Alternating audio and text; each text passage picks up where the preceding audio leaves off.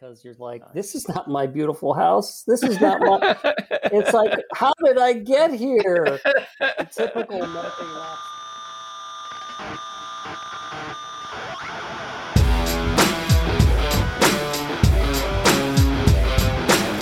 Hello and welcome to episode 81 of Rockstar CMO FM. The M is the marketing and the F is so well you decide. As you're probably wondering, does the world need another effing marketing podcast?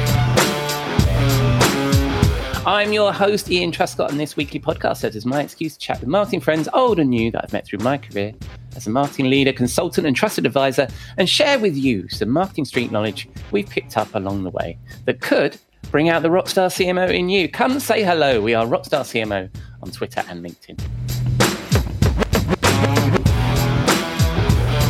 This episode is recorded on Friday, the 24th of September. Thank you for joining us. I hope you've had a good week and you are well, safe, and staying as sane as you feel you need to be. This week, inspired by last week's interview with Christina Del Villar, Jeff Clark and I discuss marketing technology. I have a fascinating conversation with David Rodnitzky on ethics in marketing, and we kick off the weekend with Robert Rose in the Rockstar CMO virtual bar. Right, let's get started, shall we?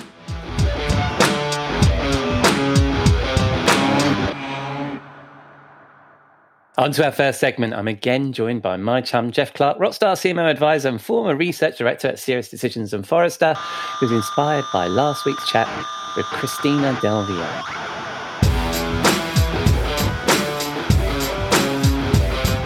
Hello, Jeff. Welcome back to Rockstar CMO FM. How are you this week, my friend? Very good. Thank you Jolly. for having me back.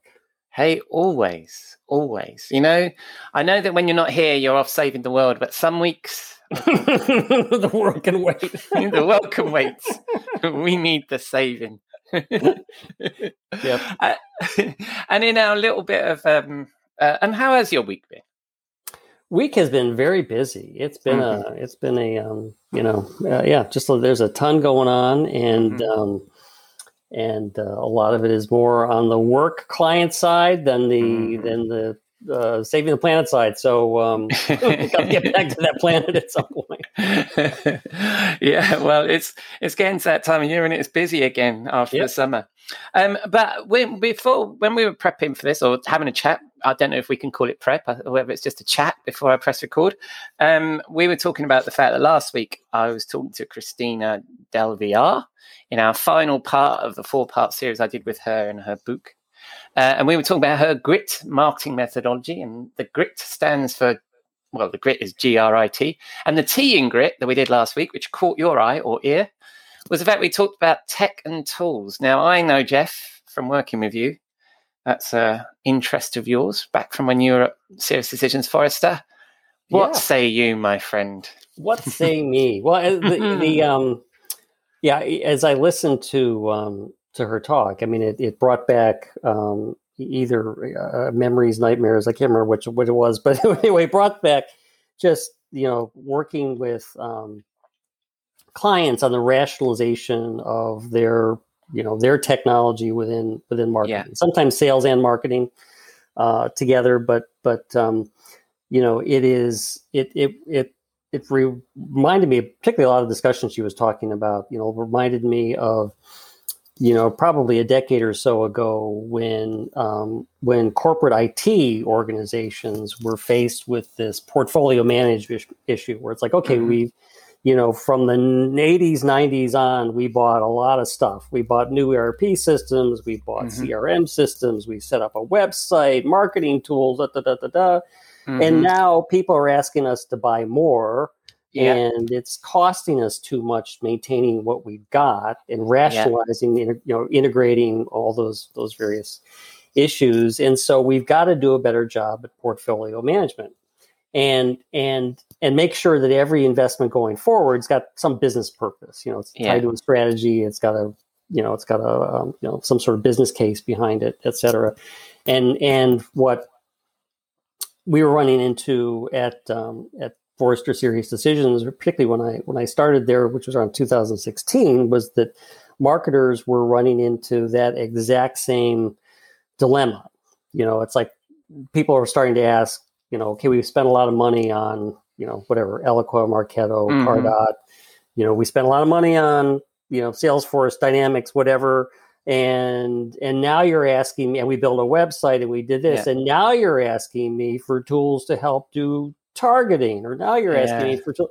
And so when's it gonna stop? you know, yeah, and, and how do I justify this? yeah, this additional spend. And so, um, so what you know, what we developed, and and you know, and this was part of. I guess I joined the marketing operations strategy group, and so a lot of it was, you know, marketing ops owns this Mhm. pro- uh, problem.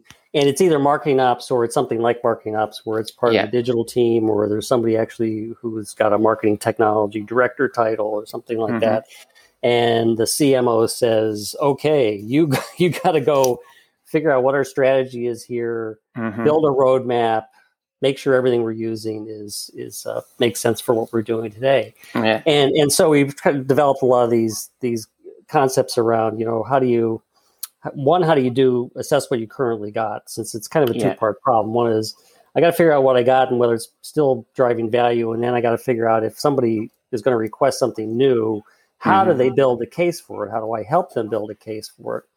And Mhm. so um, you can, I mean, you can kind of conduct these those two different things as part of one process, but they sometimes have two different drivers. You know, one is kind of more of a budgetary uh, Mhm. element. It's like, okay, we're already spending, I don't know, eight percent of our marketing budget on Yeah. tools, yeah, and and and that seems high. So you know, run benchmarks, figure out, you know, do an assessment where you say, let's, you know, inventory all the tools, who owns it, you know, how much do we spend on it, you know, how much might have been in capital expense, operational expense, Mhm. support costs. You know, is it being used? So is there kind of a measure? You know, can we quantify the utilization, or is it just we need to get a, a sense of yes, I'm using the tool. No, I'm not using the tool yeah, um, you know, does it still provide value and and you know does it have issues that we need to address to improve utilization. You know oftentimes you know the things like um, you know tools aren't integrated properly or um, they're creating data problems. Either they're either they're creating bad data or they're you know they're they're they're ingesting bad data. Um, and so those are those are things that like are very typical for stopping the adoption of something. You know, somebody buys Mm-hmm. something well, of course the other thing is that the team goes away. You know it's like you buy yeah, a tool yeah, yeah, and the, the, the you know this it just it was amazing when we would do assessments how often it was like well you know we had this really great um, you know market resource management tool and the team was really using it and then the team went away and so now i own it and so nobody's Mm. using it anymore Mhm. and it has value but what so so that's something that has particularly uh, budgetary implications and that you want to make sure that everything in your stack is being Mm. properly used and if it's not you address what the issue is and the issue might be a training issue or it might be a functional issue and so if you Mm. can solve for those then maybe it's worth keeping it but if you Yeah. can't then you ditch it or you replace it whatever Yeah, I remember. I, I know you, you, you can't quote it, but I remember reading. I, I can talk about it. I guess I remember reading a case study that you guys did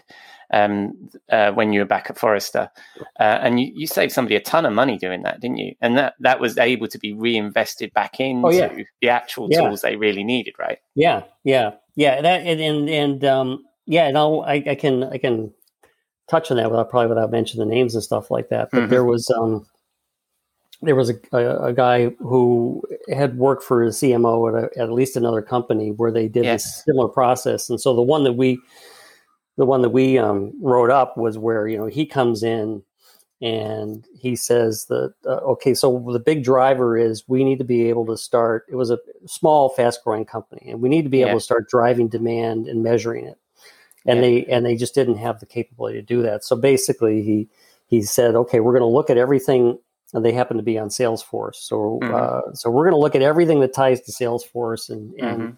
or doesn't and ditch what we're not using and use that Yeah. money to invest in new tools and or in programs and what they ended Yeah. up they ended up um i can't remember i think in terms of like numbers of tools i think they Yeah. cut it in half but they lowered the budget and then they returned most of that budget to um the cmo to for wow. programs. So wow. so it's and, the, and that was led. Oh, go ahead. That and that was led by marketing operations by a new yeah. somebody coming in running marketing operations, right? Okay, because that was that was also what I was going to ask you about where this sort of responsibility sits for for taking a look at this, and and I think that that's a sometimes a devalued role in a marketing team, isn't it? Oh, operations. Absolutely. I mean, it, it, mm-hmm. it is. It, you know, it should be the the right hand person for the CMO yeah, yeah, because absolutely. it's like it, it's you know charge of tech process data. Mm-hmm. You know, it's kind of everything that that makes on the back end that makes marketing run and yeah. can be um, and can be more of a impartial, uh, you know, participant as opposed to like somebody who's like I got to keep my you know I own the yes. website I got to keep all my tools that own that yeah. run the website etc. Yeah, yeah. So um so yeah I mean it's and and, and sometimes the sort of the function of the marketing operations like functions may exist in other teams and it may be mm-hmm. part of a you know revenue ops like marketing and sales ops together mm-hmm. or it could be part of a digital marketing team and as I said, there's sometimes we certainly ran into companies that had a marketing technology director who would have to coordinate with the digital team and the marketing ops leaders yeah. to do yeah. to do their work. Yeah, and do you and uh, these days we talk about dark IT, don't we? The, the, the sort of tools that people are implementing on their credit cards or whatever, or bringing in as a, with de- departmental budget, and IT don't know about them. they run a bit of a mock. Is there is there a sense of the same sort of thing within marketing, like these? Oh I mean, I see it all the time. You know, people like they see this shiny bauble and they go grab it, and they have made no sort of thought about how it fits into the compliance or governance well, yeah. or data yeah. security or any of that stuff of your other marketing yeah. tools. I mean, typically that's a that's a a very serious problem, particularly in very distributed marketing mm. organizations. Yeah. And and um, you know, it's just I mean, it's so many marketing tools. You know, it's like when you you guys mm. were talking about, mm. you know, the um, uh, the Martech advisory, you know, yeah, 8,000 yeah. tools. Well, the 8,000 yeah. tools got there because so many of them are priced at a price point that a director or below can put it on a company credit card. Yeah, yeah, yeah. And, and it may work for them. Um, and one of the things we found is that people, some companies that got good at, at managing this, they would say that, that, okay, if, if the technology you're buying is going to uh, affect corporate data and systems. Um, so it's going to it's going to modify data that we that's critical to our CRM systems and our ERP systems, and so it's got to go through you know a rigorous review before we can mm-hmm. purchase it. But if it's something that it's like you know um, you know a lot of web monitoring and testing tools and stuff like that are totally outside of that yeah that realm, and so it's like you know we don't want to be you know overbearing and make sure that we're you know dotting every i and crossing every t on something that's that that, that is not you know not going to have that kind of impact mm-hmm. but the, for the stuff that that certainly is is um that takes budget that takes time that takes effort to um to to manage is you you really should go through kind of a capability driven yeah. analysis and and yeah. this is so this is almost as important for understanding what you got, but it's more important for where you are going forward because yeah. because one of the things that that you can you know as a marketing ops or whoever has this responsibility they can do is they can they can try to build a a, a framework where it says okay the you know marketing has certain big initiatives or the company has certain big initiatives mm-hmm. and and so you know those could be improving customer experience it could be targeting our digital marketing it could be yeah.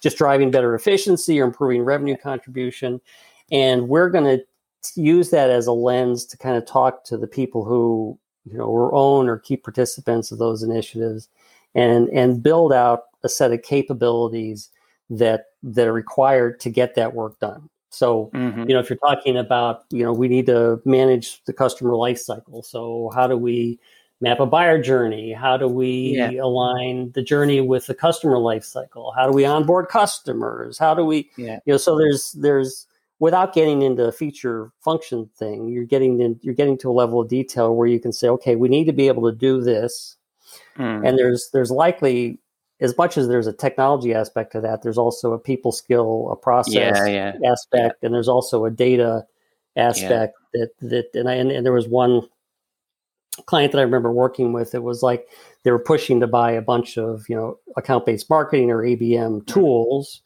and he was like, "Well, we don't have anybody to use them, so let's let's let's put that on the roadmap, but push that mm-hmm. out a year so that when we hire the people who are going to use them, we make mm-hmm. the right decisions and blah blah blah." So you mm-hmm. so that kind of balancing act. Uh, particularly that kind of a balancing act shows that somebody in marketing ops or whoever owns this that they've got a real they got a sort of business savvy nature to how they're yeah. looking at the problem. They're not just saying okay you know let's do you want this tool let's do the vendor review. Yeah. Let's figure out how we slap it in. You know it, yeah. it's it's you know trying I've to got, be a little more sophisticated. I've got yeah i've got two instances of that right now where i've got two different marketing groups that are talking about tools that they want but they're talking about the tool they're talking about the vendor. They're talking about the very specific tool that they want to bring in. And they saw like, the demo. yeah, and I said, "Well, what do you want it for? You know, what's what, yeah. what's the requirement?" And yeah. the thing for them is, um, they they want the toy, right? And they're, I want this. It's shiny. But what I've found in my career is that if you go ahead and get the shiny, somebody at some point is going to object right? Yeah. So unless you've done the requirement gathering and you can, def- it's a defendable decision. Even if you do end up choosing the same vendor, whatever it is, you need to really have that little step back and have that sober moment, which is, why am I buying this? It's to do this because somebody at some point is going to ask you, right? And and have a really good understanding of of of once implemented, how's this yeah. going to impact the organization? Absolutely. Because there's Absolutely. the there's all the change management aspects of yeah. okay, we got to drive, we, we've got to make sure it works, we got to drive adoption, yeah. we got to make sure it integrates with whatever tools it needs to integrate, you know, and then going forward, how are we going to monitor this? How are we going to prove that it actually did did what was intended? Yeah, and, and, and I, oh, go ahead.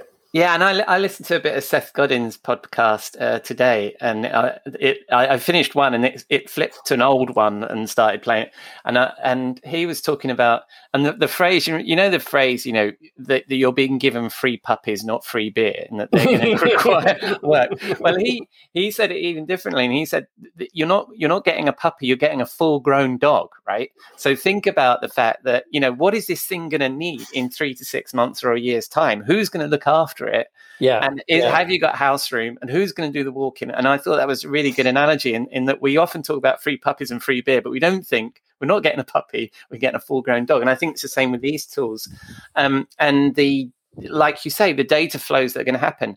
And you see this an awful lot with content because each of these new little things that somebody can buy on their credit card is a new little content repository, isn't it? Oh, absolutely. It's got its own lightweight, you know, photo thing or email, well, it here, blog posty thing there.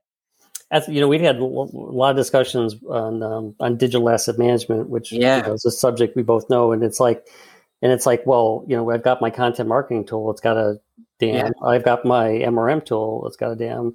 I've got the oh, a good corporate IT's got a asset management system. Oh, yeah. and we could buy this, and it comes with its own. And and yeah, yeah. And it's like, how how are you going to rationalize how all that works together? And, well, this um, is this is a conversation and, I had. Yeah, I had, this is exactly the same conversation I'm having about um, a sales enablement tool, a really good sales enablement tool. And oh, I said, yeah. you do know the implication of this is that is a content management system, and therefore you're going to make need to make a decision about what that that is going to become your content management system. Uh, well, no, uh, it's like well, and you can, and yeah, and you can oftentimes legitimately use. I mean, certainly some of those sales asset management systems. You know, yeah. I mean, they they do have the sort of the capabilities that can help you yeah. do the broader scope management. Yeah. But but yeah, this is. Um, but you've got but to think it, about the flow of the data, but also the flow of the content. Yeah, and the and the mm. process flows. That's why I know one of the things you were and Christina were talking about is kind of like the understanding the workflow within an organization. Mm-hmm. How are you going to support that? Yeah. And that's why when you when you do this capability analysis and and you know we used to kind of build these charts of you know here's these capabilities we want to build. Okay, yeah. so what's our what's our status tech process tools data and mm-hmm. and what's where's what's the issue and then how do we you know how are we going to address mm-hmm. that issue because mm-hmm. once you kind of build that that matrix all of a sudden mm. you know that you know it's the picture or the table mm-hmm. you know that says a thousand words like people go oh okay gosh yeah, yeah you got to yeah. solve this this workflow issue before we know where we're going to put the content or Yeah. you know, whatever whatever that that issue that you're trying to get to because just way too many any organizations are just weighted down with with all of these tools that and particularly Mhm. if they've been through any kind of m&a experience because then it's like yes. Yeah. you know, yeah. we like we chose this marketing automation platform, we chose Mhm. this web content management, we chose this because this was the best of the breed, blah blah blah. But Mhm. then it didn't work together. Mhm. And so what Where- we, we'd often do is we just go through, and I know this it's, it's this is, sounds as we kind of paint this picture, it sounds kind of complex, but it's like what we would try to help people do is is go through an interview process where you just kind of come up with a, a, a limit of 10 questions, but you just Yeah. try to go through what do you do? What do you need? You know, where are the gaps of, for today? And then if, if, if we tell you that, or you, you certainly know that one of your, your major objectives is to improve customer experience. So as you think Mhm. about that, Yeah. where's the gap for you? Yeah. Yeah. and then Yeah. and then you know you get you know you you not only get feedback that really helps open your eyes as to where Mhm. the um where the the the investment should be but also Mm-hmm. you uncover the tools well it's like well you know we did buy this thing eh, nobody's using it right now Yeah. Yeah. Yeah. oh my god and we're paying for it Yeah. Yeah so, So, um, how, where, so where, so you talked about where you start with that assessment, and you look at the workflow, and you try and map out the workflow. Where do you go after that? With, with, with what, what does this sort of um, process or framework that you were talking about look like? Um, so so usually what what um, where you go is once you kind of build out the this capability map and you're showing where the um, the issues are is you Mhm. you try to summarize um, a list of potential um, investments. And the investments could literally be mon- dollars and cents investments or pounds or, or euros or it could be investments in time and energy. Because you want to make sure that it's like something may not cost money because we're using internal resources but Mhm. it's going to take time. So let's make sure Yeah. we account for that. And then you you put that list of things on a grid where you see you know here are short-term investments you know we call it like the quick hits short-term Mhm. investments that have a quick payback Yeah. versus long-term investments that have a really good payback but it's it's um you know there's expense up front Mhm. and then there's then there's obviously areas that are in the middle Mhm. and then there's all the things that are like here are the tools that we need to sunset because Mhm. We just need to get them off the balance sheet Mhm. and and um, so it's you know it's a it, it's a it, it's a process that you know takes some time and, and thought through it but but Mhm. it's amazing how quickly the nuggets come out that make it clear where you should be investing versus where you shouldn't be investing Mm, no, that's splendid, and um, we're we're coming up to time, and uh, I could I could talk about this more. I'm a I'm a you know as we both know tech and tools type person on the marketing side, so I'm fascinated by this topic, um, and also it would, it'd be good to explore you know the sorts of organisations that can benefit from this because obviously this is very much about large. Sometimes it's about large marketing organisations, but I'm seeing it increasingly with mid-sized organisations are now getting into this. Like you said, there's eight thousand you know marketing um, uh, technologies out there according to scott brinker and that many of the a lot, a lot of companies are now p- picking these little tiny so it's not it's not just the big organizations have got this challenge anymore is it? yeah absolutely absolutely. All right mate well uh, and so um, hopefully um, you will be will you join us again next week to discuss our next topic? Absolutely. Yes.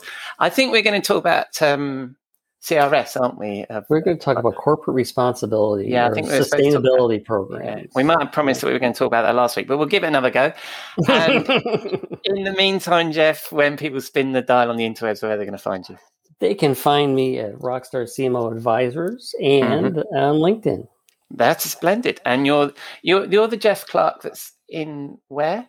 Did you say? Because you always say I'm the Jeff Clark that's in, and it's your Amherst, it's your I mean. geography. Amherst, Massachusetts, west of Boston, over the hills.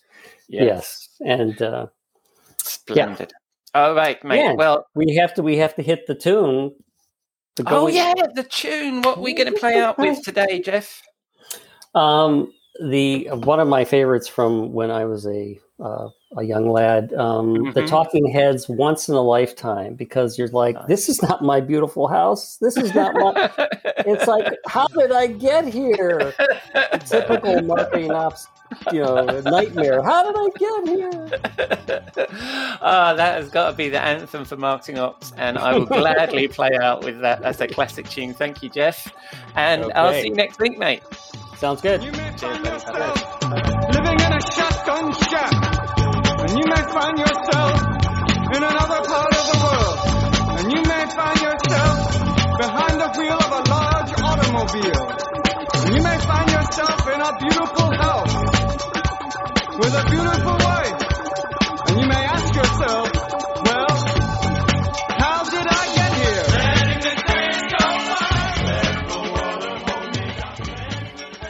Thank you, Jeff. A topic we will no doubt return to. And who doesn't have those classic lyrics in their head as they review their marketing technology or pretty much anything really? How did I get here? And that was, of course, Talking Heads from 1981 with Once in a Lifetime. And of course, I'll include all of Jeff's links in the show notes. And if you have any thoughts on that discussion or have suggestions for what we should be discussing, get in touch. We are Rockstar CMO on Twitter and LinkedIn. On to this week's guest. Back in episode 75, I interviewed David Rodnitzky about his book Unfair Marketing. We also discuss his journey founding his agency 3Q Digital in 2008 and his experience in senior marketing roles at several Silicon Valley internet companies in the early days of this industry. If you didn't catch it, it's well worth a listen. Aside from talking to us, David is a sought after speaker for performance marketing industry events and has written for influential publications, including CNN Radio, Newsweek, Advertising Age, Search Engine Land, and Media Post. Inspired by an article in his Inside the Double Bubble newsletter, I've lured David back onto the podcast to discuss if we're all liars. Hope you enjoy this conversation.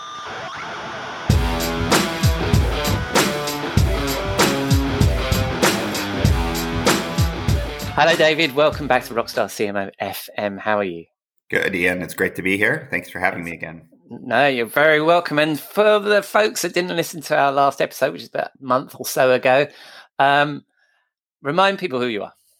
Just I I am many things, but um, for purposes of this podcast, uh, um, or I am uh, the founder of 3Q Digital, which is mm-hmm. a digital advertising agency um, based in the United States. Um, we have about about 400 people, and we mm-hmm. work with a lot of um, very successful companies, helping them with their performance marketing. Right. And we had a fascinating conversation. I would urge people to go back to that and I will include a link to it in the in the show notes. I think it was episode 63 or something like that, but I'll, I'll find out the exact number and add it in.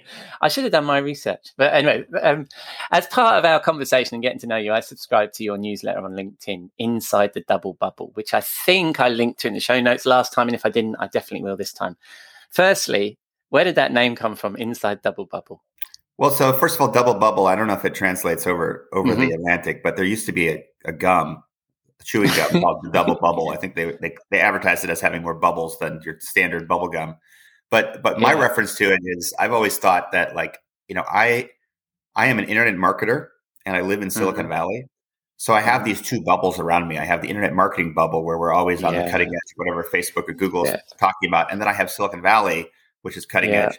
So, so I've always thought that my worldview is probably very skewed. I mean, I'm, mm-hmm. you know, I spend my day talking about you know machine learning and and self-driving cars and i'm sure someone who is in you know liverpool is not as obsessed yeah. with topics as i am because this is this is where i am in this double bubble so yeah. that's where the, that's where the term came from I love it.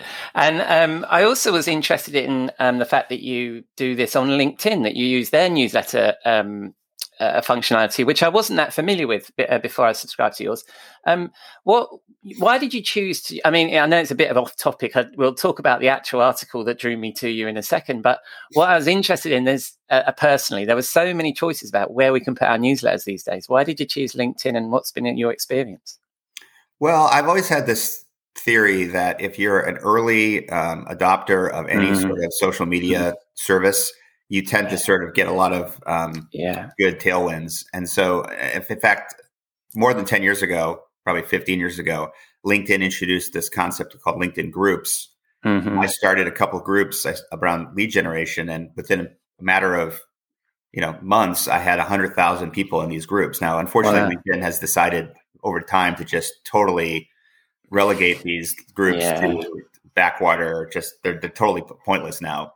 But at the Mm. time, I was like, "This is great." I mean, I started this group, and suddenly I have all this cachet and all these people that Mm. I can that network to. So when LinkedIn came out with newsletters, I had the same thought. I was like, "Well, if this Mm. becomes a thing that LinkedIn's going to promote, if I can be one of the Yeah. early people that's pro- using it, my newsletter is going to get pretty good following." So it's Mm. been pretty successful. Um, yeah. three thousand followers, and and the Yeah. other nice thing about their their system is that as soon as you write an article, it gets sent to someone's email as opposed to Right. just being posted on LinkedIn, which can get Right. if you're not looking at Yeah. LinkedIn at that moment, you're never going to see it. So Yeah. I found it to be pretty uh, pretty useful. Uh. Perfect storm, really, isn't it? I mean, I guess it, that's probably where Twitter might go with the review. I suppose is that they'll do they'll do both. But um, uh, yeah, I mean, it's it, because that's the problem with LinkedIn, isn't it? Once the stream goes away, they've missed it. However interested they might have been, particularly as Yeah. LinkedIn doesn't support lists or anything like that, and as you say, groups is now just a backwater is just dreadful. So that, that's that's should, interesting. uh, And I actually remember when um, LinkedIn started, when you could first write stories on LinkedIn.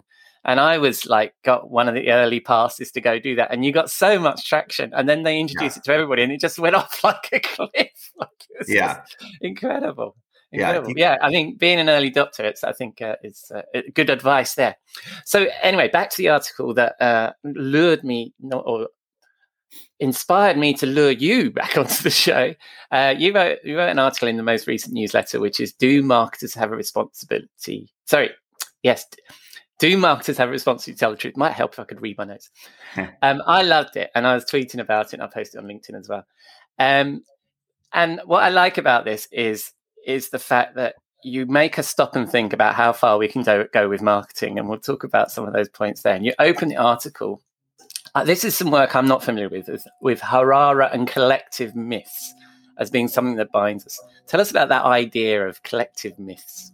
Yeah, so this uh, professor Yuval Harari wrote a book called *Sapiens*, and he talks Mhm. about how society is built on myths. And so Mhm. he doesn't mean myths in the sense of like something that is, you know, a, some sort of dragon in the sky. He just means that we we create stories that we all agree on, and that, that allows society to operate. So, you know, two lawyers um, agree that there's certain codes of conduct in, in the world Mhm. of justice, and two people who follow the same religion agree that certain you know things are true about Yeah. how how the earth was created and whatnot. And so Yeah. his point is basically society could not even money is a myth, really. I mean, you know, you, have, Mm. you have a dollar bill, and what is it? It's a piece of paper, but we all agree Yeah. that it's worth something. So suddenly it becomes a truth. So his Mhm. point is is that that's how society grows. That's the difference between humans and animals. That we have these Yeah. myths that that that we all collectively agree upon. Yeah, and then I like the way. Well, I quite like the way, uh, the reason why you make this reference because I've got the book and I'm big Seth Godin fans. we were just discussing before we came on. Um, you then reference Seth Godin and the fact that all marketers are liars, which in the book he changed to storytellers, which I thought was good. And that was also built on a similar concept of myths, isn't it? That we tell ourselves that we tell ourselves that expensive wine is better and those kinds of things. Um, what, do- what do you think of that? The the the, the, the bringing sorry bringing in Seth into that myths conversation. Yeah, I mean, it was interesting because when he first wrote the book, he called it "All myth- All Marketers Are Liars," and he was just basically saying, like, you know, Mm. as a marketer, you have this power to create these stories, and it doesn't matter Yeah. really if it's true or not. You can you can Yeah. create. You can turn something into truth. And then Mhm. he revised it and re, in a in a subsequent edition, and he called he said all marketers are storytellers. Yeah, he, he specifically said, you know what? If you tell an outright lie, people aren't going to believe it. I mean, if you yeah, yeah, you tell people that you know you'll lose 50 pounds in in a week taking this pill and it doesn't Yeah. happen you lose your credibility but then this is where i thought the, the debate was interesting because harari has said in talking about this whole world whole post-truth world that we live in Mhm. he disagrees he's like no you can create whatever myth you create if if the majority of people accept it it becomes true um, Wow. so he actually he actually really disagrees with um, what um, what Godin's saying about Yeah. how lying doesn't get you anywhere. And so his and he even goes into Harari even goes into this point. He says like, look, Coca Cola and Pepsi show you all Mm. these commercials with people running around playing frisbee and and jogging on the beach and then Yeah. drinking a Coke. He said every you know the reality is if you drink Coke every day, you're going to get diabetes. You're going to gain weight. But they have Yeah. successfully created this myth that is that is objectively false. That Yeah. that exists. So so from that perspective, you know, his argument is no, it's you can be a liar and you can still be very successful. Whereas Godin was trying to say, no, you have to have some kernel of truth in, Yeah. your, in, your, in your lying. Yeah. So, um, why is it you think that some of these myths stick between these two, you know, competing, uh, you know, voices of, of Godin and uh, uh, and Harari? What? Why do you think? Because obviously, not every myth sticks. Otherwise, we'd all be wildly successful marketers, and and there'll be a million myths in the world. But why do you think Yeah. some stick and some don't? Why? Why? Why do we suspend the truth that we know about Coca Cola and go along with this? Well, I mean, I you know, I, I'll go back to a um, a book that I read 40 years ago um, on Mhm. direct mail marketing, and and in that book they said there are four human emotions that will sell anything: fear, greed, vanity, and exclusivity. Mhm. and and those are all things that just pull at our our DNA. There's something Mm-hmm. about it, especially when you get to see things like vanity. You know, you Yeah. want to believe that that you're the smartest person in the room and that you're going Mhm. to be, you know, loved by millions and all and all that Mhm. stuff. And so I think the Mhm. myths that sort of have their foundational element in in those sorts of things, safety, you know, vanity, Mm. specialness, people people really are willing to suspend disbelief to to believe in them because they they really want to. Right. And do you think, um, and this is, I mean, I, I guess it goes against the, well, it goes with the title of, of your article, which is Do Marketers Have a Responsibility to Tell the Truth? Alternatively, is it our role to create those myths? I mean, we have to do something, right? So you say, are, are we to blame or is it something we need to be doing, creating these myths? As long as they're not hurting anybody, are we allowed to do this? Yeah, I mean, I think in the article I talk about how lots of other um, professional um, organizations have standards by which Yeah. they are held to. So, if if you are um, admitted to the bar, whether it's in Mhm. England or the United States, Yeah. um, the bar association um, requires, first of all, that you take classes on some level of ethics, and, Yeah. and second of all, that if you do something that is considered to be um, unethical, Yeah. that you can be disbarred and you will no longer have a license to practice law. And the same Mhm. is true with medicine. The same is true with with many, many areas. But Yeah, in yeah. marketing, we don't have any of those standards. First of all, there's no requirement to take an ethics class. No. There's no organization that holds us accountable, and so we're basically left with the only um, the only thing that really sort of determines success as a marketer is Mhm. basically how much how persuasive your myths are, which are is Yeah. usually determined by how much money you're making for your client. Yeah. Um, and that to me is is a problem because Yeah. um, you're basically not teaching teaching marketers or telling them to even think about the ethical considerations Mhm. of their Mhm. of what they're doing. Um, Mhm. So, so to your to your question, you know, are there good myths and bad myths? Absolutely, there are. But Mhm. if you don't ever even think about that dichotomy, you will Mhm. end up just doing what whatever. Yeah. Yeah. money. And I, I, this is totally fascinating because it's not just myths that we create, do we, as marketers? We have all this as, as a group, as an industry. We have a massive budget, and we can use that. I think, as Seth refers, Seth Godin refers to as changing the culture, don't we? We change culture with with with marketing. So uh, I, th- that's what makes it interesting. Your this debate about how far should we go? We obviously have a lot of power, right? Ton of power. I mean, marketers are are trained and incentivized to Mhm. change people's minds.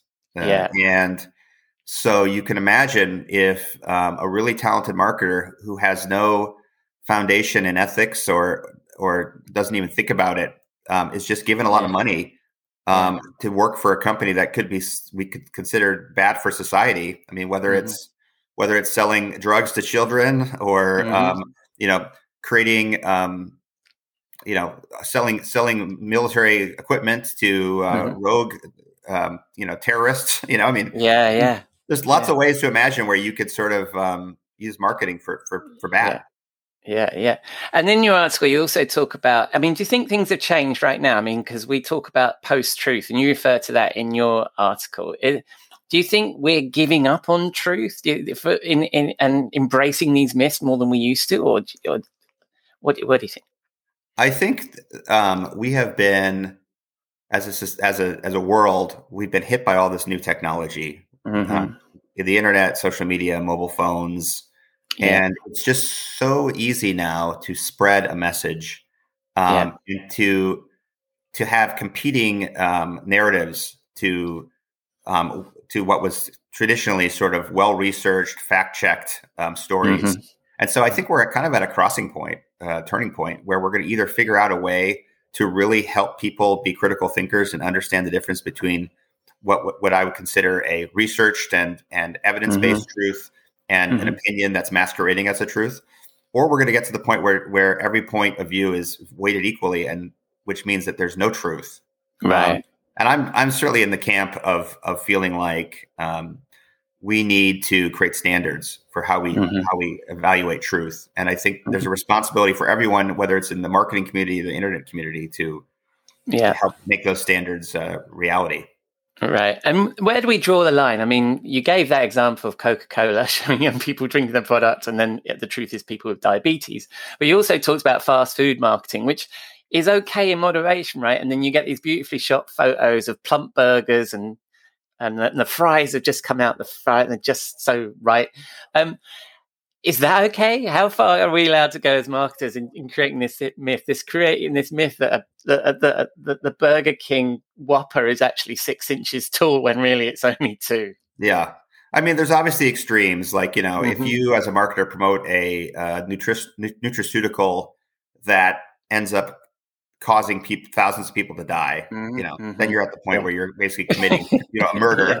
Um, yeah, and then there's the other end of the extreme where you have sort of the Burger King commercial where you, Yeah. um, you know, they have six food stylists spending 10 hours creating the perfect burger in their commercial. And you know, it doesn't look anything like that when you get in there.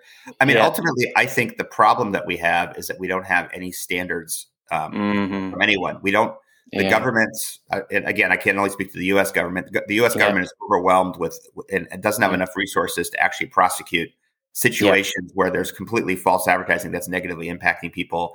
There's no real governing um, body of the industry. There's Mhm. there's there's no consequences really, Right. other than I guess in some cases a civil lawsuit or Yeah, you know something like that. So um, so you know it's hard to blame marketers for for doing things that are somewhat unethical if, if no one's telling them what's right or wrong, or, Right. and there's Is no it- consequences. it's the, it's the joyous part of capitalism, isn't it? It's it's uh, it's you know it's part of our culture. Um, now I'm going to ask this question, and uh, the listener might find think this is I'm being a bit awkward with this, but you mention it in your article, so I think that's fine. But have you ever been involved in marketing something that you felt uncomfortable with, and what did you learn from that, and what lessons did that give you in your career afterwards? Yeah, I have many times, um, unfortunately. Many And, uh, times. yeah. I mean, I've been doing this for 21 years, so it's, it's Yeah. plenty of examples. But um, yeah. you know, I mean, the I think the biggest lesson I learned was that um, when I when I didn't ask enough questions Mhm. about a product or service, um, Yeah. in hindsight, you could look back and say, well, there were some warning signs that something wasn't right here, and I should have asked something. I mean, I'll, I'll give you an example. Early on, um, there was a company that offered. Um, this was like back in the day of MySpace. So most of your Mhm. listeners probably don't even know what MySpace is. But MySpace was one of the first social networks, and they had all Mhm. these um, wallpapers that you could you could put Yeah. on your social network, that, your page, to make you look sort of like cool. And this Yeah. company offered a bunch of free downloads of wallpapers, so you could Right. get like the cool bling for the back of your Mhm. MySpace page. Um, Mhm. And I was like, okay, great, yeah, well, I'll I'll help you get new uh, subscribers to this. And what I didn't realize was that these guys were basically spyware. So once they oh wow. they, they got once they got onto your computer, they would take over your search page and they Wow. would give you search results from their search engine and they would throw Yeah. pop-ups on the page and on and on and on. Yeah. Yeah. I never asked any questions. I was just like, okay, Mm. great, free wallpapers. I never it never occurred to me that if these guys were willing to pay four or five dollars to get someone to sign up for free wallpapers, Mm. there's got to be some financial benefit to them. yeah. Um, yeah. so that's just one example. I mean, I've got plenty of other examples. I mean, I was I was personally not knowingly involved in the 2008 um, recession with these uh, mortgage uh, mortgage uh, Wow. Yeah. from the movie uh, The Big Short. I Yeah. again, I was like buying all these mortgage leads, Yeah. never asking why some people wanted some of these leads, and then Yeah. After this whole mortgage um, industry imploded, I found out that Mhm. our biggest customers were the people who were buying the lowest quality leads and then selling them to people on Wall Street and taking no responsibility for when someone defaulted on their mortgage, which almost all of Right. them did. Right, right, right. And so, th- what you learned from that experience is now you ask more questions then and just figure out what the to. business Yeah, I try to. Yeah, I try to, um, you know, sort of ask that question of like, um, yeah. would I be comfortable if one of my sons uh, was buying Mm. this product? Nice. Um, you know, as, a, as, a, as an agency, we've turned down numerous Mm. um, companies. Um, Mhm. I know we turned down a handgun company not too Mhm. recent, long ago that we just didn't feel Yeah. like was something that we wanted to represent. And um, yeah. Yeah. I think it's an important thing that people need to do. Right, right. And um, I'm going to refer back to you talking about the Hippocratic oath that medical professionals have of first do no harm, and lawyers have their rules of professional responsibility. And as you say, we've got no such standards. And uh, it lies with advertising legislation and some association standards, but there isn't really anything. And I, what I want to ask you, and it's not in the article, is if you were to create the Hippocratic oath of marketing, where would you start? That's a good question. Um, I think you know something around um, um, striving for accuracy of Mhm. representation, and um, you know, sort of applying some sort of um, uh, the categorical imperative. You know, from Mhm. uh, I think it was uh, Kant, right? Which is uh, uh, do unto others as you'd have done unto yourself. So yeah, yeah, yeah. just looking at what you're marketing and how you're marketing it and asking the question like again is this something that if my 13 year old son came home and said dad i saw this great art a- advertisement and i Yeah. bought this product would, would i be panicked ambivalent or relieved about Yeah. about that purchase and if the answer is not if its answer is panic then there's been something wrong in marketing that needs to be corrected Yeah, and I like that idea of if a loved one. I mean, let's depending on the products, right? Is if if somebody I know bought this thing based on my marketing, how would I feel? I think that's a great start, isn't it? To a Hippocratic oath of marketing. yeah If somebody I know bought it, what would I think? yeah it's somewhere i mean it's somewhere i mean we i think we do need standards and um, Yeah, yeah, and it doesn't seem like we're moving in in that direction anytime fast yeah. I mean, just like just the fact that people who go to get a marketing degree, I don't. There's no standard for taking an ethics class. No, you know? No. Yeah, yeah. And, and most of us, I mean, me included, are uneducated in marketing anyway. We started somewhere else and we've wound up in marketing. So even if there was a professional body and there was an ethics class that we had to take in, in our marketing degree to get into this profession, we don't need to do that. So No, it is a bit Wild West. And I, it's, it's not a very positive note to leave on, but um, I, I we're, we're out of time. But I thought I loved your article. I'm including it, link to it in the in the show in the show notes, and I think it's really thought provoking about the power we have as marketers, and that we need to control. And what do we do about you know how what we're selling and how we sell it? And um, it's in your um, newsletter called Inside the Double Bubble, which I'll also include a link to. And when people spin the dial on the interwebs, David, where are they going to find you? Well, I'm on LinkedIn, and uh, I'm Mhm. starting to sort of get my Twitter um, action going again. So it's Nice. uh, at, at Rodnitzky. Make sure you spell it right uh, with a Mhm. Z and not an S. Um, but uh, those are good places to find me. Nice. Well, thank you very much for coming back on the show. Enjoyed your article, and uh, went and I look forward to having you back again. Thanks, Ian. Appreciate it. Cheers, David. Bye bye.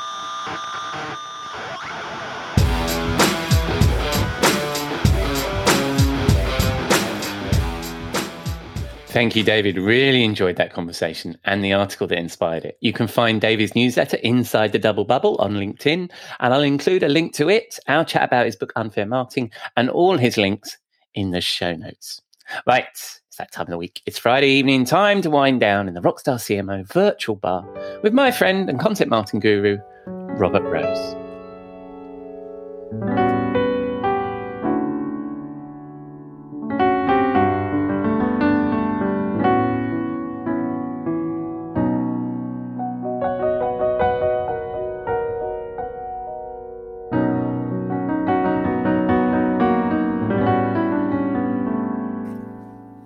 Good evening, Robert. What are you drinking? Oh, hello, my friend. It's nice to be back in the bar again this week.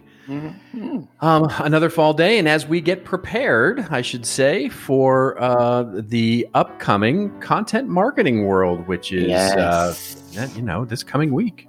Yeah, I was gonna. That was gonna be my first question. Are you are you ready? I mean, it's it must be very exciting uh, coming out. It is. It is going to be. out, okay. Yeah, it is very exciting to have some in-person people.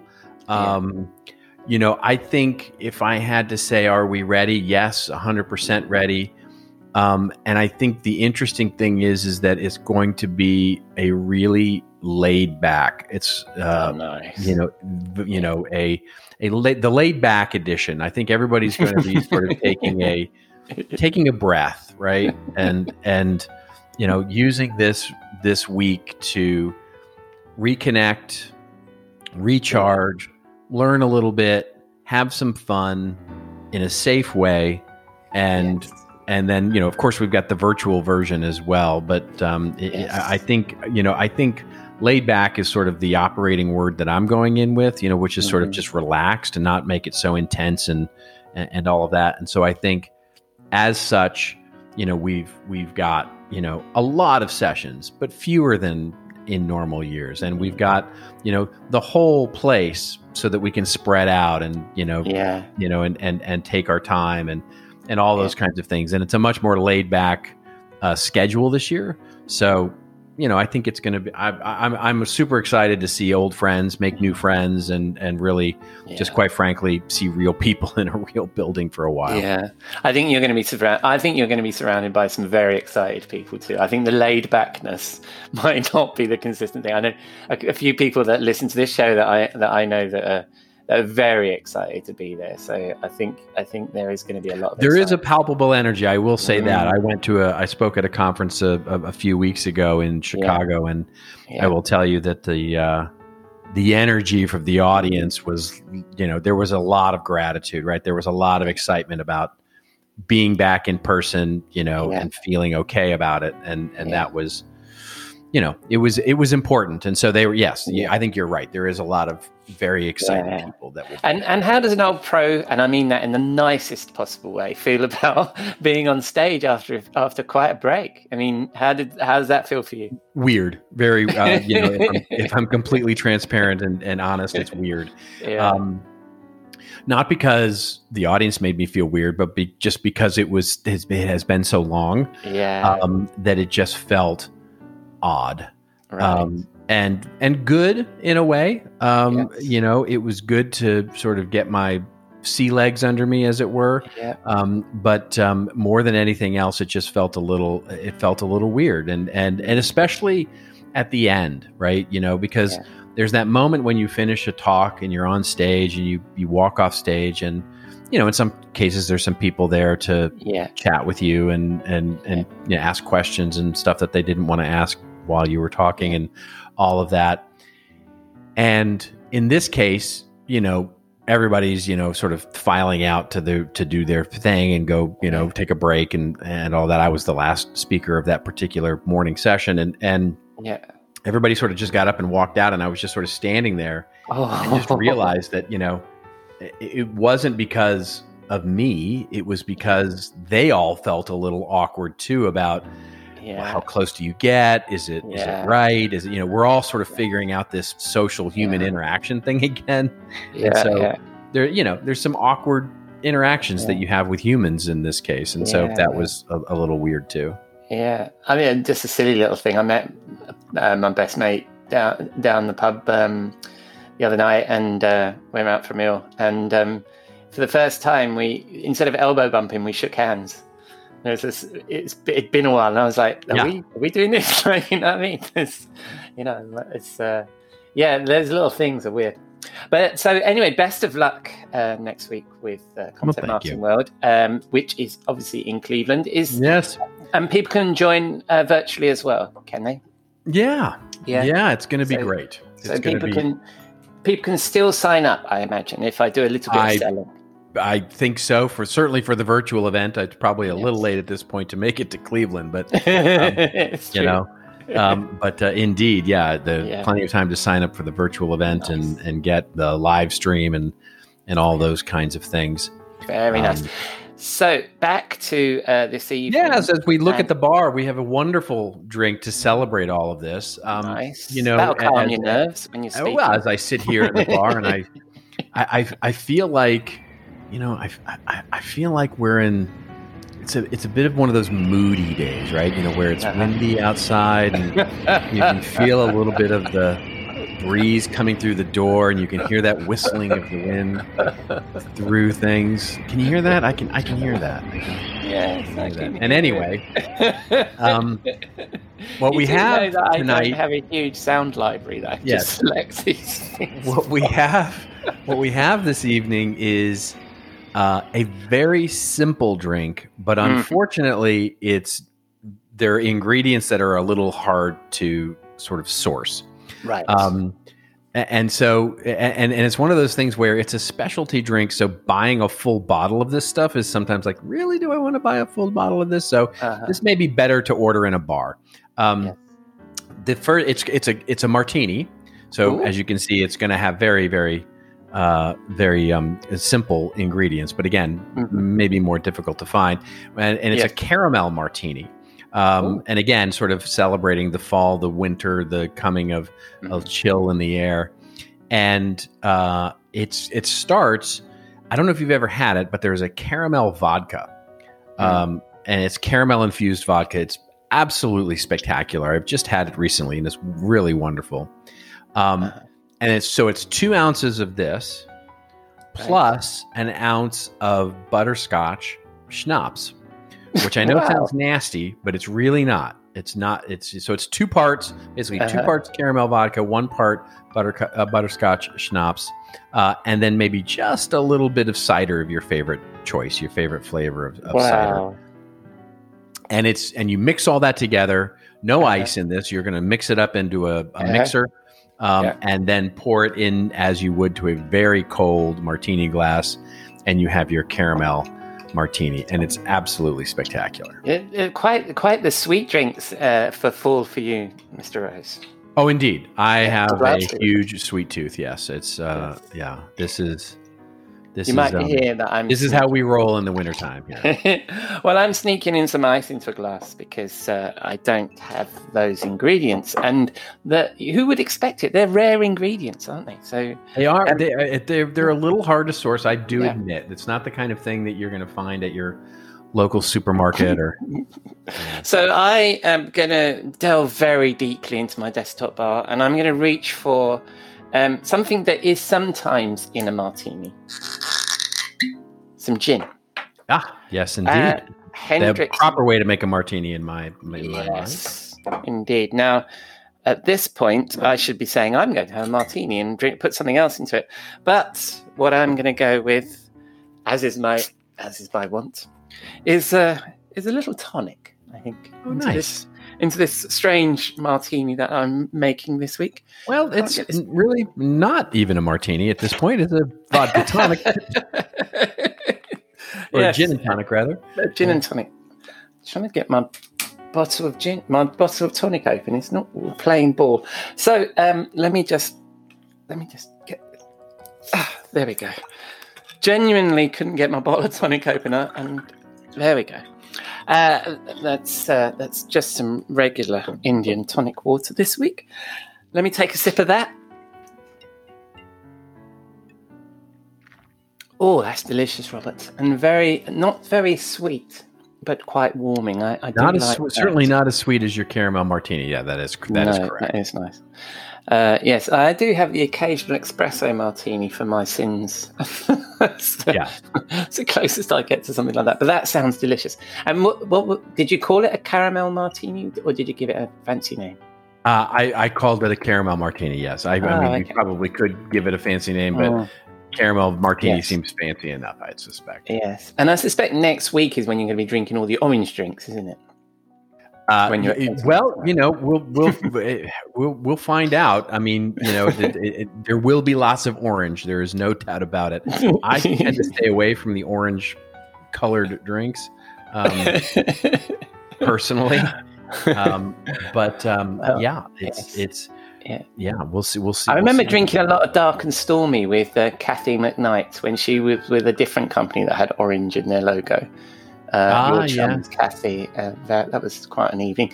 Anyway, so moving on, uh, we're not at Content Marketing World, but we are in the fall and we are drinking these sweet drinks. Where would we be drinking these, Mr. Rose? We would go. So there is a there is a place.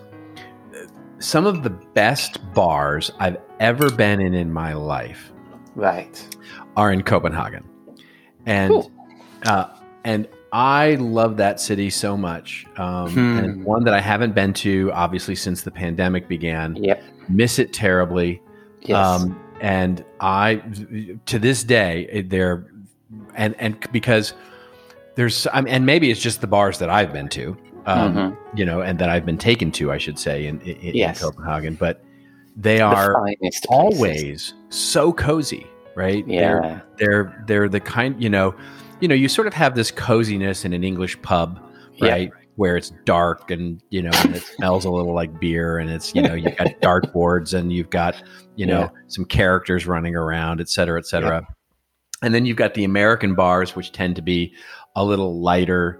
You know, Mhm. they always they all smell like a burger, um, and you know, and you know, fried foods, and and you know, and, and they have you know, there's sports being played on TV, and Mhm. you know, all that kind of thing.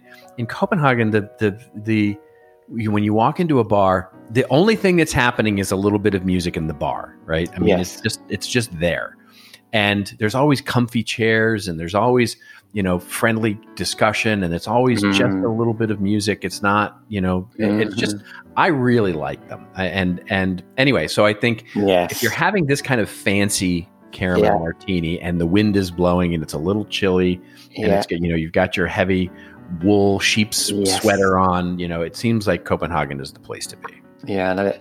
I, I, yeah, I, I, I love. Oh my god, I can't believe it. It's because um, I think one of the last big trips that I did before the um, before the pandemic, I did a little tour of the Nordics with uh, with a software vendor that helping them um, speaking, and it was just wonderful. You know, Yeah. like I, I got to, you know, I got to go to Oslo, um, Copenhagen, um, well, all of the Nordic cities that whose names escape me. did you get up to uh, uh, did you get up to gothenburg no, yeah so Uh, no, did I? Yeah, no. So yeah, so we did. Yeah, and we did. Um, we did a tour over three different weeks. It was. It was. ju- And um, they've got the whole range. I mean, they do have the cozy bars, absolutely in Stockholm, but they've got some really classy um, cocktail bars as well. And I, I'm sure you will find uh, all of the range of cocktails that you bring to this bar in, Yeah. in Copenhagen too. Yeah, yes. beautiful. i mean someday i want to do like a tour where i start in the middle of sweden somewhere Mhm. and come down through you know copenhagen and go through the rest Yeah. of denmark and come down and spend time in you know into Germ- Yeah. northern germany and you know hamburg and you know I, which i've never been to i've never been to hamburg and Uh, move into the you know either go you know Yeah. either go into the netherlands and end up in amsterdam somewhere or Yeah. or continue south through germany and get yeah. into switzerland or something i just want to do this sort of you know the the north to south sort of trip Yeah, yeah, yeah. And uh, I could I recommend doing that. Uh, I think my first billable day as a consultant, uh, away from British Shores, because my first billable day as a consultant was at the Guinness uh, um, brewery when it was in North London before they moved everything back to Dublin, and which I, you know, which was fantastic, obviously. Uh, and then, as I've drunk Guinness since I was seventeen, and uh, Wow. I think my first billable foreign trip was in Hamburg. So yeah, Yeah. I miss a great Guinness. I have to say, I you know, because you're not going to get that here in the U.S. Certainly, not but, so much. um, but yes, yeah. Yes. All right. Well, we better get on to the conversation of the week. Um, indeed. I- I'm hoping you've got time. Uh, so uh, we are in the wonderful, wonderful Copenhagen, Yeah. and uh, we are. We've obviously exhausted our conversation about content marketing, world, and cocktails, and we're moving into marketing. What are we chatting about this week, Robert? You know what we're going to chat about this week? We're going to chat about epic failure, Mm. and and I don't mean just middle of the road failure. I mean epic failure. um, and what I mean by that is, is you know, so have you had the conversation with uh, colleagues around outputs and outcomes? Ah, yes. You know, and I think we've even talked about a little bit. this Oh, I'm looking forward to this. before, you know, outputs and you know outputs. you know Yeah. and, and it and it it can often be like this chicken and egg situation Yeah. right where it's like Yeah. you know do we focus on outputs to get to outcomes or do we focus Mm. on outcomes that design the outputs and Yeah. and all those things and in content marketing content strategy really marketing if you want to take it up that. It's almost. I mean, this is the one of the biggest you know fails that we see, right? Which is marketing departments focusing on outputs how many blog posts do Yeah. we produce how many Yeah. white papers how many ebooks how many videos et cetera rather than the outcomes and and that's conventional wisdom right you know conventional wisdom says hey we should focus on the outcome and then design the outputs accordingly Yes. and that's interesting. But what really interests me, and I was actually having a conversation with a friend about this lately um, on this outputs and outcomes and fail idea, is what happens to us as people, as humans, when we like epically fail at the outcome part. Um, you know, and I don't mean like, oh, you know, the the the content didn't produce enough quota of leads, or oh, Yeah. we didn't get the SEO bump, or oh, you know, we got a bad comment on the blog or something. I mean, trip and crack your skull type failures in marketing. I mean, like last Airbender movie kind of of level of failure. you know, Richard Nixon thinking a tape recorder in his office is a good idea kind of failure. Um, you know, so this is the kind of failure that I was talking about with my friend, and and and Yeah. what they told me was is that they, they they had recently put together this thought leadership campaign, and they were trying to drive awareness.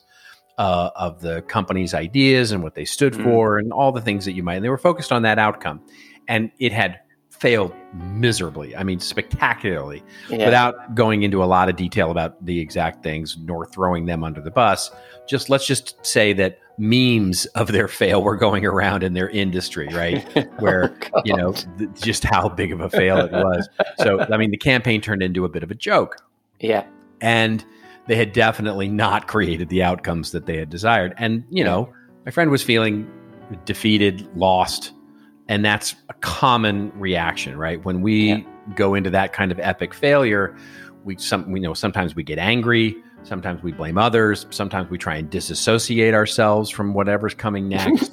Sometimes we you know there's so many different reactions that we have but the key and sort of the underlying thread of it all is we withdraw right? We, we Mhm. withdraw into our own and we start asking and questioning what we're going to do next. And and and you know the problem is is that we start asking how can we even know what the outcomes should be when we have failed so miserably to Yeah. create that Yeah. and you know this is the disempowering failure that something like that can happen where you Yeah. know we can't even imagine what good outcomes will be anymore because we doubt ourselves so much Yeah. and so, in that face of that, I think it's interesting because to me, the argument shifts from focusing on outcomes to focusing on outputs. Mhm. Because what I find to be really helpful when that has happened to me in the past and when I've seen it in the past and I've seen this work is basically saying, you know, when you face that, to say, how do you get out of that mentality is to say, now what? What do I Mm. do? Do something. You've got to do something, right? yeah. You've got to, you know, it- maybe it's inconsequential. Make a phone call, write a note, write Yeah. something and share it. Do wh- whatever action calls you to do something, you've got to do that. You know, just Yeah. try it. Yeah. And that now what may feel a little bit like, oh, we're just trying to grasp onto some kind of hope Mhm. um, for something, but it is, it's an output, right? And it's Mhm. taking a step and it's a taking a step forward. And then you take that step forward and then you do it again. And you say, now Mhm. what? And then you say, now what? And you keep taking those steps forward. And what happens is, and there's a great book um, that is has the same title, is as you take those output steps forward, eventually a path appears. Mhm. And as a path starts to appear, you can then go, great, what's the next outcome? And we can start redesigning our outputs accordingly. So, But and also that on outcomes are great, but when we are facing disempowering failure and epic failure, Yeah. focusing on outputs can be the way out of it.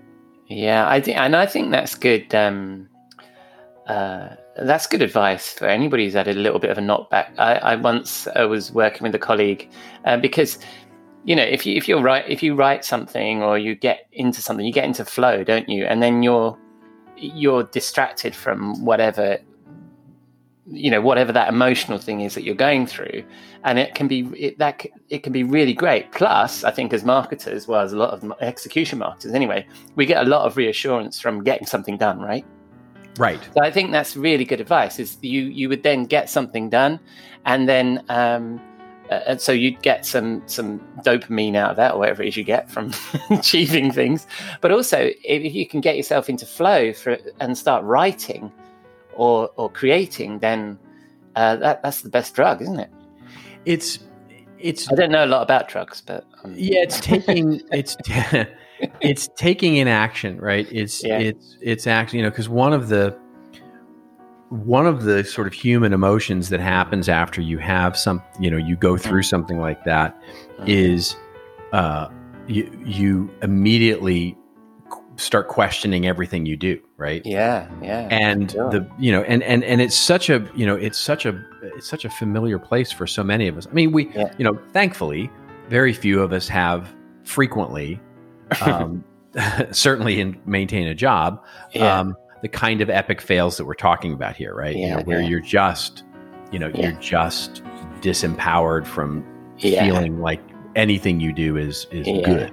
Yeah, um and so thankfully those and tend to come rarely. But when they do yeah, you know it, it it can be it can be you know it can be very um you know paralyzing. And yeah, the only way out of it uh, i have found is to focus on doing something and Mhm. not worrying too much about what the outcome's going to be. Yeah, um, Yeah. and you know and doing something that makes you feel Yeah. you know you're getting back up on the bike and you're taking a pedal and it may just be a ride around the driveway and it may just be a ride around the block or it may be a ride you know and and ultimately putting one step in front of the other just sort of helps you get to a place where you can start to see yeah. again I love And- that analogy of the bike Yeah. ride around the yard. That's excellent. yeah, Yeah. Yeah. Um, so yes, uh, that's, uh, that's really profound. I'm like, I'm like stunned. Uh, but maybe I shouldn't drink so much gin when we're talking. But um, that, that's that's fantastic. Um, so um, we, I don't, I don't know, but yeah, that, no, I love that. Um, I'm just going to say um, when um, people want to feel these profound feelings. Where are they going to read about these with you, Robert? Well, occasionally we put a few of these little thoughts up on our our wonderful little blog at contentadvisory.net. That's the that's the center of our little content universe these days. yes. And um, when we spin the dial on the interwebs and we're looking for you, where will we find you? You'll find uh, me on all of the little social channels, um, except for Clubhouse, which has now made page four of my iPhone now. So, I um, I don't bother with it anymore. Um, but uh, but nonetheless, Twitter and LinkedIn are still very popular Nice. places to be. Nice, fantastic. Now, uh, at this point, I pretty much know that uh, I would be very fortunate to have you in the bar next week because you are going to be in the bar at Content Marketing World, I should imagine. So, so we, so I've just killed my audience for next week because nobody will bother listening to me. But um, so I look forward to seeing you in a couple of weeks, Robert, here in the bar. Right. Um, and uh, and and good luck with Content Marketing World. I think you're going to smash it. And uh, you, a great friend. week. Excellent. Cheers, buddy. Thank you, Robert. As you heard, Robert will be hosting Content Marketing World next week in Cleveland. And I know some of you will be lucky enough to be there. So please raise a gin and tonic from me if you see him in the bar. So that's a wrap on episode 81 of the Rockstar CMO effing marketing podcast. I've been your host, Ian Truscott, and thanks again to Jeff, David, and Robert. I really appreciate their time sharing their insight with us. So please take a look at their work and share it. You can find all their links in the podcast show notes and at rockstarcmo.fm, where you can also find all our previous episodes. But most of all, thank you for dropping a dime into your podcasting jukebox, selecting our track, and jiving along with us. So, does the world need another effing marketing podcast? What do you think? We are Rockstar CMO on Twitter and LinkedIn. You can leave a rating or review in your favorite podcatcher or just keep listening. I'm glad you're here. Next week, I'll be at the next web event in Amsterdam. Robert is at Content Marketing World, so after 81 consecutive episodes, I may take a week off or maybe drop in a shorter episode, but we'll definitely be back in full swing in two weeks. Until then, have a great week, and I hope you'll again join us here next time at Rockstar CMO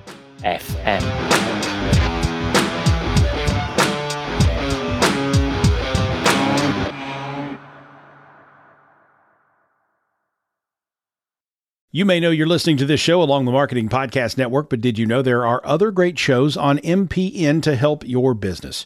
Christy Heiler hosts a fantastic podcast called Own It. Christy, tell us more about the show. Own It is all about celebrating women and non binary advertising agency owners. We talk about buying out of the Boys Club of Advertising because less than 1% of ad agencies are owned by women. And where can people subscribe? You can find the podcast at untilyouownit.com.